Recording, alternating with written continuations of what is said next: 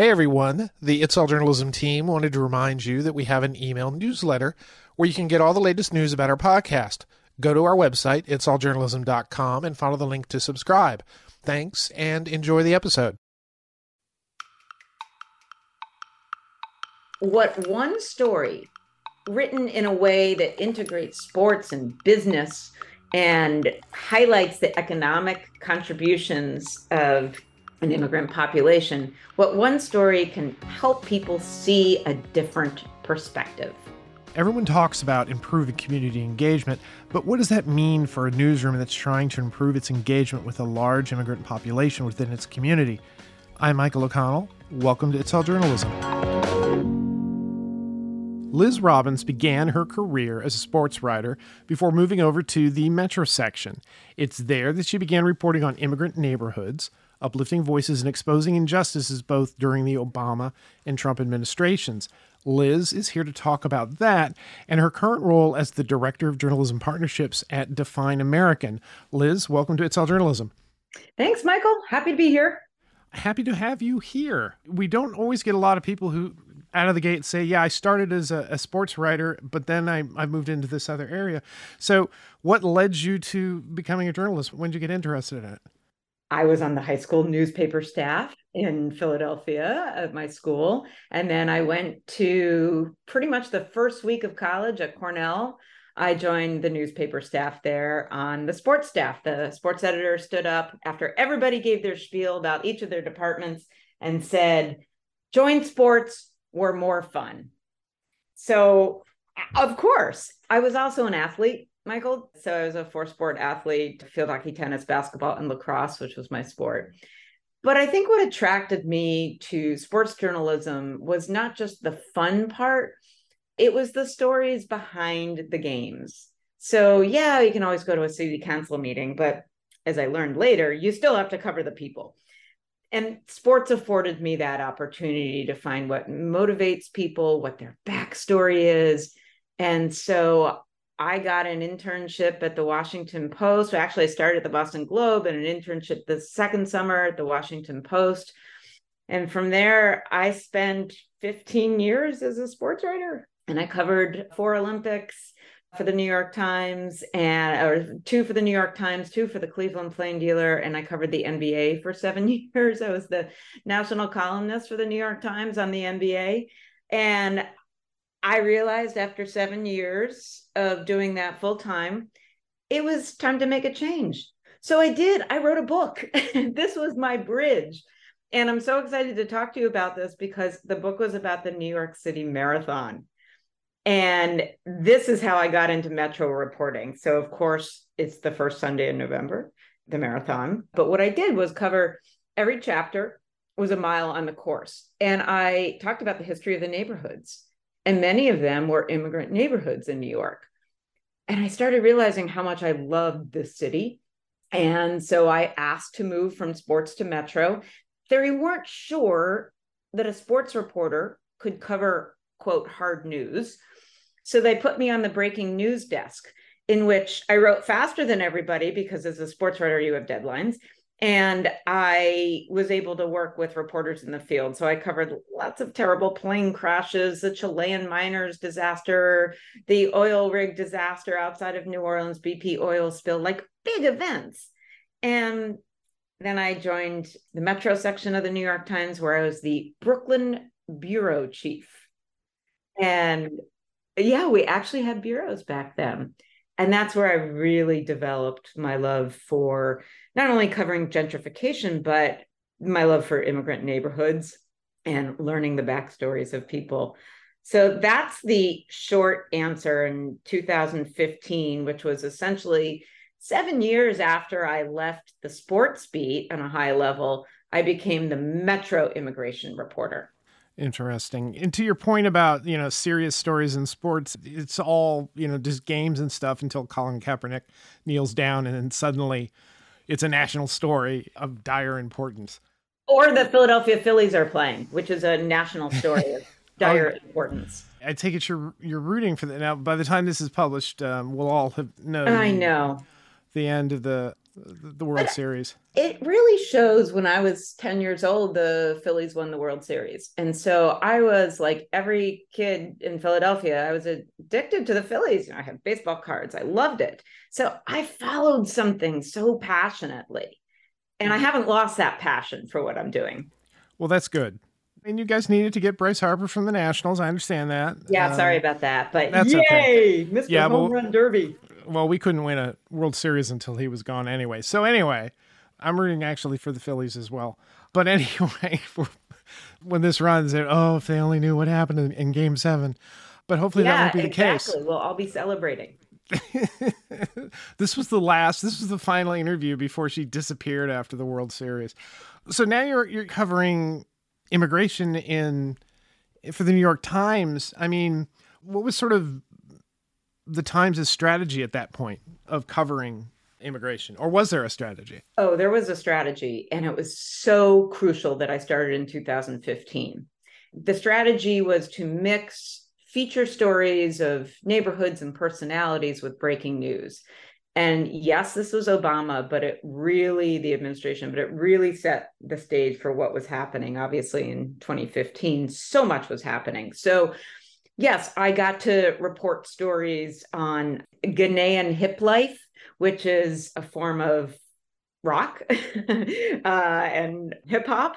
So I met an artist, but you know, feature stories like that mixed with family detention, like the Berks Detention Center, and women going on a hunger strike because they were unfairly detained there and their asylum claims were rejected. But this was also the uncertainty with DACA still continuing. And not only did I write about DACA recipients, I focused on recipients who were Teach for America Corps members and how that was so prevalent in that organization and what it meant to them. I'm still in touch with people now. And of course, Syrian refugees that sparked so much controversy in certain states. Do you remember there was a family flying to Indiana and it's supposed to go to Indianapolis. And then Governor Mike Pence, while they were midair, blocked them from landing in Indianapolis. So I found this out when they were across the Atlantic. And then I found out where they were going. And I broke this story that they were accepted by a group, a nonprofit, an incredible nonprofit in New Haven and this became national news. So when we say that local news is just covering immigrant communities, it's not. It's covering the breaking news that is national that also happens to affect local communities. And of course, within the last month or so, we had a very dramatic, I guess, national demonstration of that. The the whole Martha's um, stunt with the Martha, Martha Vineyards flight. So tell me about Define American. You know, what is that as an organization? You know, what's its mission and how did you get involved with it? So you had asked me about the New York Times strategy of, of covering immigration. And it was all in leading up to, to Trump and during Trump. And then at some point after Biden was elected, I think we saw this in some publications where because it wasn't front and center, even though it became obviously in the next several years, as we've seen, departments thought, okay, we can ease off a little bit. So I know that there was a little bit of a lessening of the day to day immigration reporting. Short story, they offered buyouts. And I've been at the Times for 19 years. And I said, okay, I've been in three different departments. It's time to try something new. So, Define American has been around for 11 years. Jose Antonio Vargas, who you may know, a Pulitzer Prize winner at the Washington Post, he came out as undocumented in a New York Times Magazine article. And that month, he founded Define American. And it's really a media company. I mean, it's a company to humanize the narrative in all forms of media Hollywood, you know, writers' rooms, our digital report on YouTube and xenophobia and the words that they use, why they're so dangerous. And in addition, we've got like a creative artist fellowship. So, all across the board, what they didn't have was journalism, which is curious because that's what Jose did. So, I signed on in 2021. I just thought it was perfect. We're a small but mighty organization. And so I've been trying to use what I've learned at the New York Times and create guides for journalists. So we talk about words. For example, my first project it was about dehumanizing words on the border, right? Flood, invasion, crisis, wave. Those were words that everybody was using and of course illegal. And then so we proposed who did the best reporting. We we did a you know a very quick snapshot research. Turns out the news organizations on the border had the best sense of the words to use and the people they were covering because they do it all the time. That was fascinating. So, anyway, our organization is really research based, and that's what led us to do this story, to do this report, actually. Well, yeah, and I was going to get into the report. So, you know, what were some of the lessons that that came out of it? You know, as you said, that a lot of the people who do this regularly are the ones who are doing it well.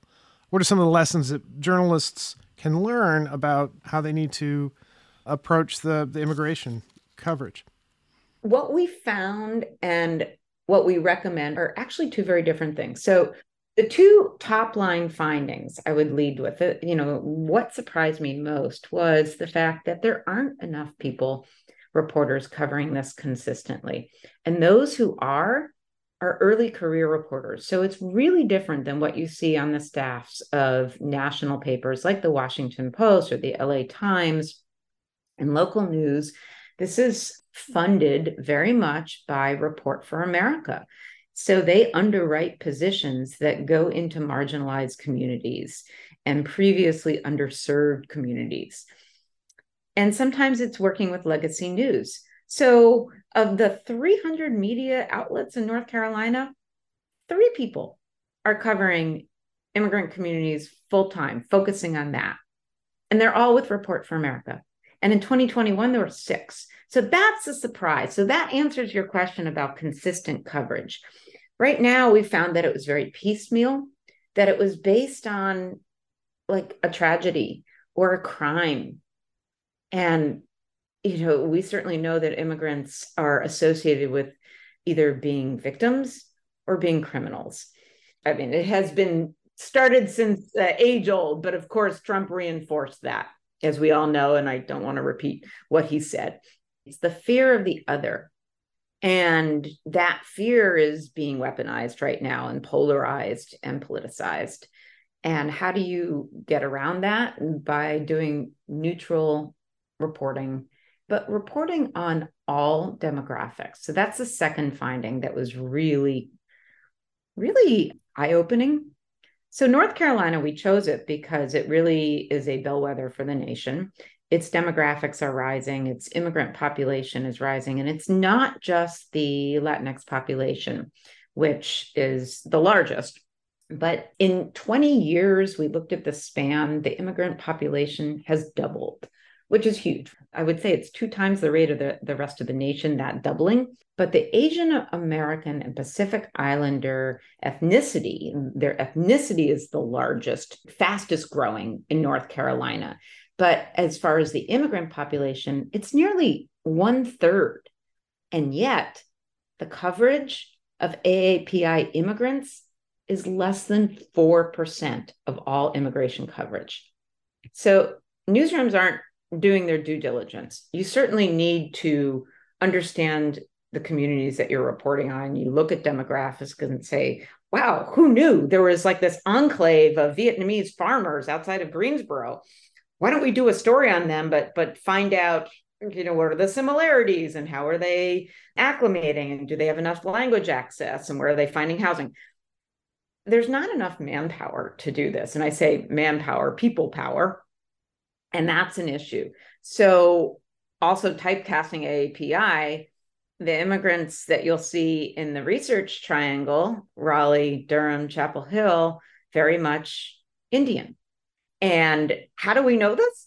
We know this not only by demographics, by this great story on cricket. Can I tell you about that? Yes, please. Okay, so this gets back to sports. Of course, everything gets eventually gets back to sports. It does, and I will say my my British cousin came to stay with us one summer and taught me cricket with tennis rackets. I still don't quite get it, I will say, but I know it's insanely popular. In Brooklyn, I actually got to cover some of, uh, I mean, go to some of the matches. So the Bangladeshi community, the Jamaican community. So sports is really a way to unite. And we took one story.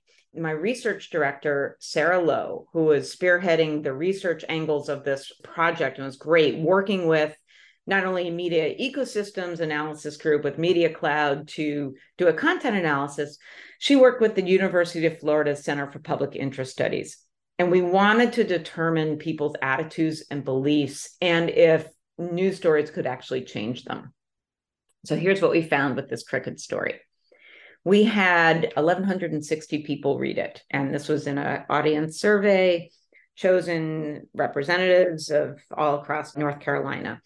And they read the story that was by Laura Brashay of the News and Observer of Raleigh that talked very little about the immigration, but more they were here, they have this great club, and they lobbied the city of Morrisville, a, a suburb, to improve the stadium for cricket. And this way they could bring in national championships in the minor league circuit and it was pretty cool with lights and all of this. And of course, there's all kinds of team drama going on because, you know, that's what sports is all about. So she wrote this story. And we had in our survey, people were were asked their beliefs on immigrants. And here's where it gets interesting. So 46% believed that they took resources away from the US born. And there were some other findings, like 38% said that they thought that immigrants were criminals or created criminal acts. Basically not positive. So remember that 46 right? They take jobs and resources. And then 31% actually thought immigration should be decreased. Okay so that's what we're starting with they read this story that was headlined crazy about cricket good alliteration and 94% agreed that the immigrants depicted in the story were good citizens for our country.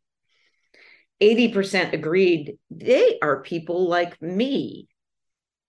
And 97% agreed simply they are good people. So very powerful metrics on this to show the impact. Now, we don't know if their attitudes or beliefs changed, right? We just know kind of ancillary what one story written in a way that integrates sports and business and highlights the economic contributions of an immigrant population, what one story can help people see a different perspective. Yeah. It's great that you have data that, seems to back that because anybody who gets into journalism knows that secret.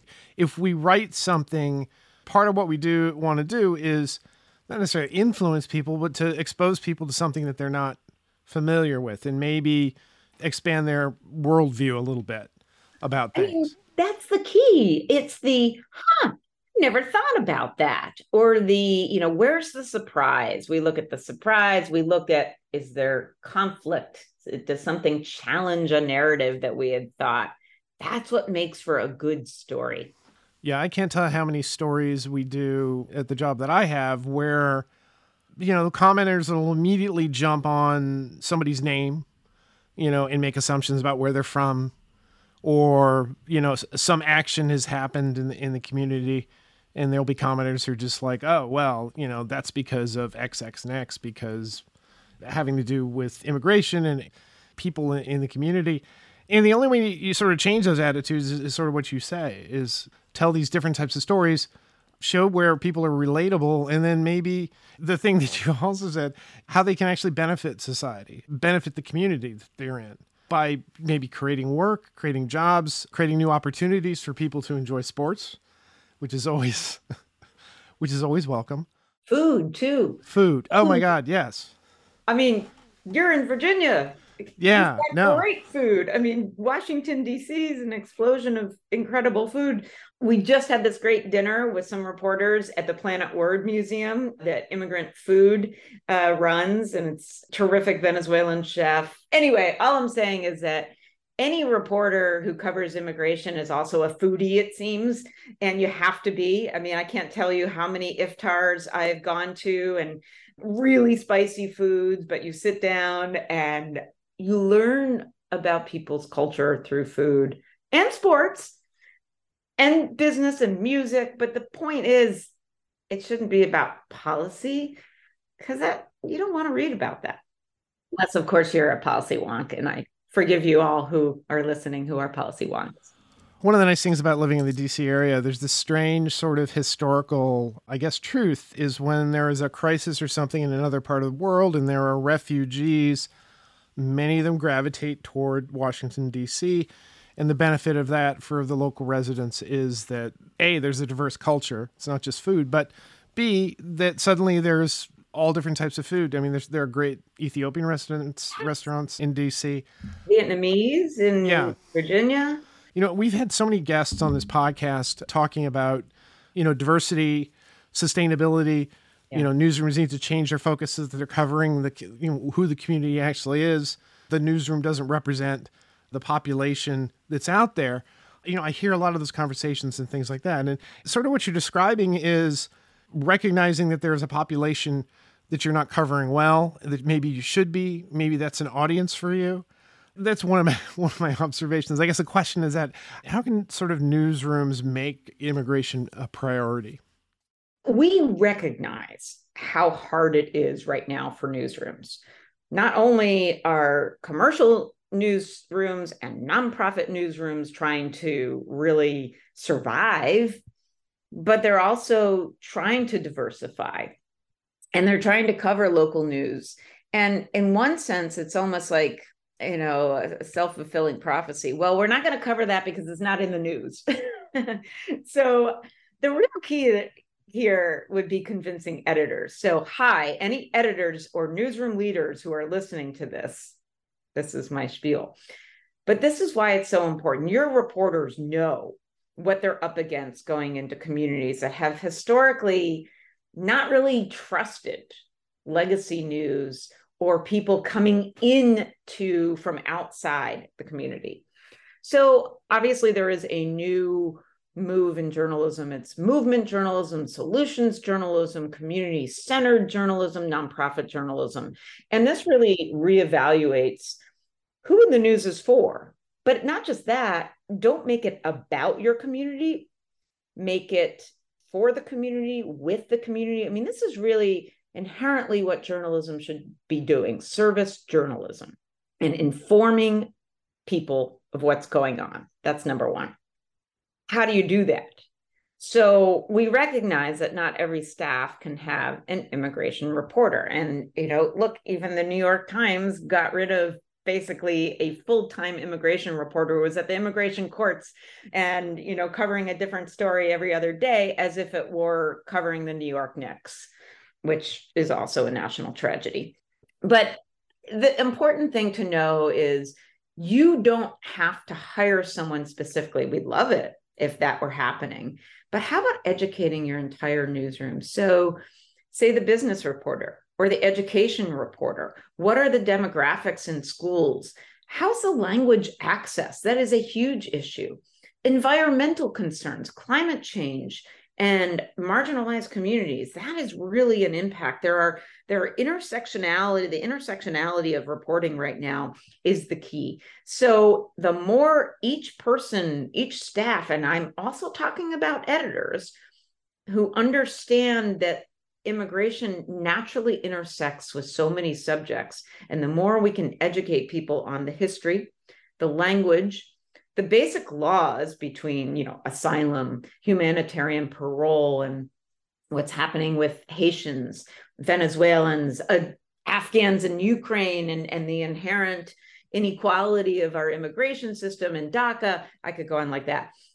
I have a one hour seminar that distills it all and I'm doing a traveling show for those people and also on YouTube or on uh, Zoom or whatever works for those who want the solutions presented to them. But you have to want it first. You said it. It's responsible. Community engagement is what's hot right now in journalism. But how do you engage a community if you just do you translate your stories? Do you involve the the sources before, during, after? Yes, that's what you do. So it's more keys on how to report, which we learned in North Carolina. Yeah, and it's funny that the list of things you said, those are all the tags of the last like five years of uh, of episodes on our podcast. Because I mean, yes, movement journalism, solutions journalism, community focused journalism, getting into the community. I'm sure you're aware of Documented NY. I'm big fans of them. And when I was teaching at Columbia, my students were actually writing for them, and I mentor several of their students. They rock. Yeah, we had them on a while ago, but it's it's interesting because that one kind of starkly sort of demonstrates one issue, which is like you know they needed to find how that audience was sharing news or getting news. And, you know, I think a lot of people, when they look out, it's like, yeah, we don't cover the intimate community really well. And part of it is because you haven't covered it really well, and they may not be coming to you because they're not interested in the stories that you're telling. So again, it's important to get into the community. It's it's important to engage them where they're at. And like documented NY, they're engaging a lot of people on WhatsApp, for example because that's where the audience was and that's where they were able to report the stories. At the time when I talked to them, it was all in the midst of the pandemic lockdown. So there was a lot of demand for, you know, information about health, healthcare that that that community couldn't get really anywhere else because they didn't have any other connections to news sources. There's always a connection. It is a small world in the immigrant focused nonprofit. So documented actually worked with the one nonprofit immigrant centered organization we featured, and that's Enlace Latino NC. So I know their director, Nicolas Rios, worked with Paola Jaramillo on their WhatsApp channel. They shared best practices. And I love that because Enlace Latino is, is really the documented of New York. And what Paola said is so crucial do not weigh impact in clicks, but in conversations. And here's the problem with that, however you still have to make money. So there is this natural tension, and nonprofits can do it because they are supported, although it's precarious, always looking for grants. But it's a whole new model of impact. It's not about clicks, it's about informing people so that they can make life changing decisions, whether it be how do you go to the polls to elect, not who, but how, what is our election system, and giving it to people in a language that they can understand. Yeah, it, it seems simple. It seems like something that people should be doing, but they don't do it for all the other reason, for whatever reason. Well, this, this has been this has been fascinating. I feel like I could talk to you for another hour you know, let us know what Define American is doing. Thanks for being on the podcast. Michael, thank you. Thanks for letting me talk about it. I do tend to get quite excited about it because I think there is a real opportunity here. And I want to uplift, point out areas where all of journalism can do better because I think we're in a really urgent situation now.